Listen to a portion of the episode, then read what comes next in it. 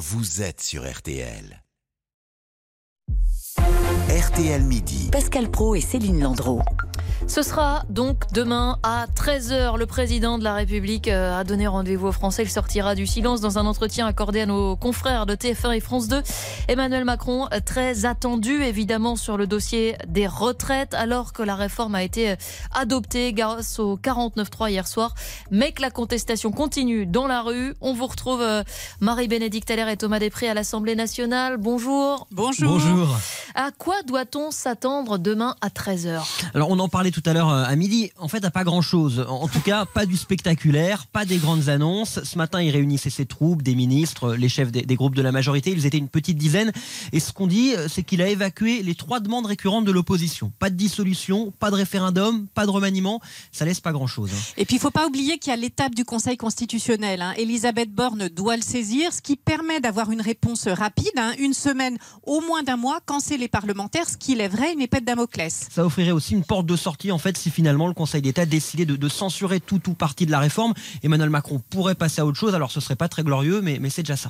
Le choix de 13h peut étonner. Il y a moins d'audience à 13h qu'à 20h. Les grandes interventions Covid étaient à 20h.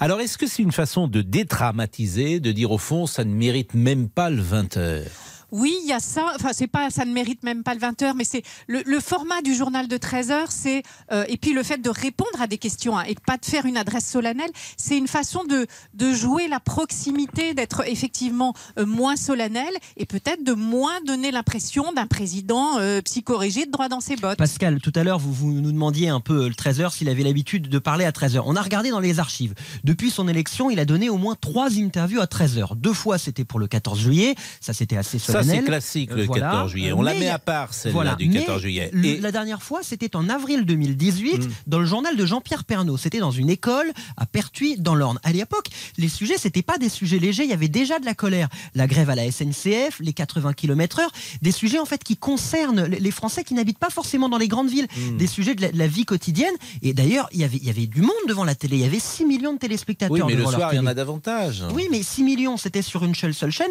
Et d'ailleurs, il y avait eu des annonces. hein, parce qu'à l'époque, c'était à ce moment-là qu'il avait annoncé. Et ça ne vous étonne pas, ce choix de 13 Mais heures bien sûr que si, c'est étonnant, mais on peut politiquement comprendre le choix qu'il fait pour parler finalement à cette France qui, qui n'est pas que la France des villes, qui n'est pas que la France des, des, des- des cortèges violents, parce qu'il y a des gens qui manifestent aussi, on l'a vu, euh, dans, les, dans les plus petites villes, dans les villes périphériques, et il veut aussi s'adresser euh, s'adresser à cette France-là. Enfin, Pascal, vous, vous savez bien la, la, la, ce qu'on dit du journal de 13 heures, le Oui, journal de oui, la oui, France j'entends profonde. C'est ce qu'on dit. C'est normal qu'Emmanuel Macron aussi s'adresse à cette partie-là de son électorat.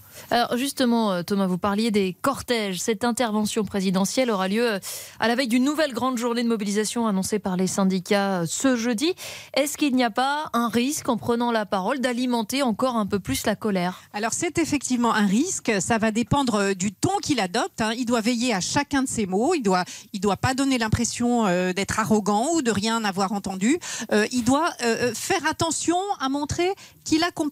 Et puis ce qui peut dépendre aussi, euh, ce qui peut alimenter aussi la mobilisation, c'est peut-être la, façon dont les choses se passent, les, gardes à vue, les, en, masse, les images qu'on voit. Ça aussi, ça peut être une façon euh, d'alimenter la colère. Mais en tout cas, Emmanuel Macron, lui, doit faire, euh, doit être très, très prudent sur les mots qu'il qu'il emploie.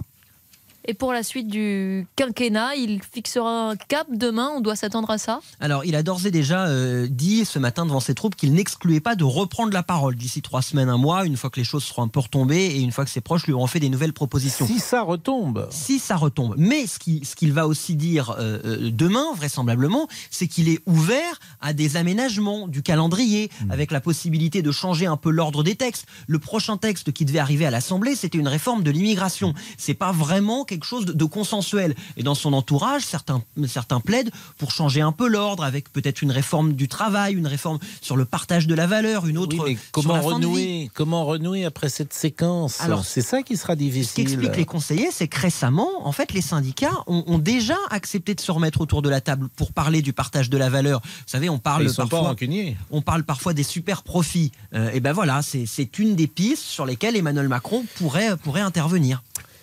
Merci beaucoup euh, Thomas Després, merci Marie-Bénédicte euh, Allaire. On suivra évidemment euh, demain à 13h cette intervention présidentielle, tout ce qu'il faudra en retenir, tout ce qu'il faudra comprendre de la parole présidentielle, ce sera évidemment analysé, décrypté sur RTL. Qu'attendez-vous de la prise de parole d'Emmanuel Macron demain? C'est une question que nous allons vous poser en priorité dans une dizaine de minutes au 32-10. A tout de suite avec la culture.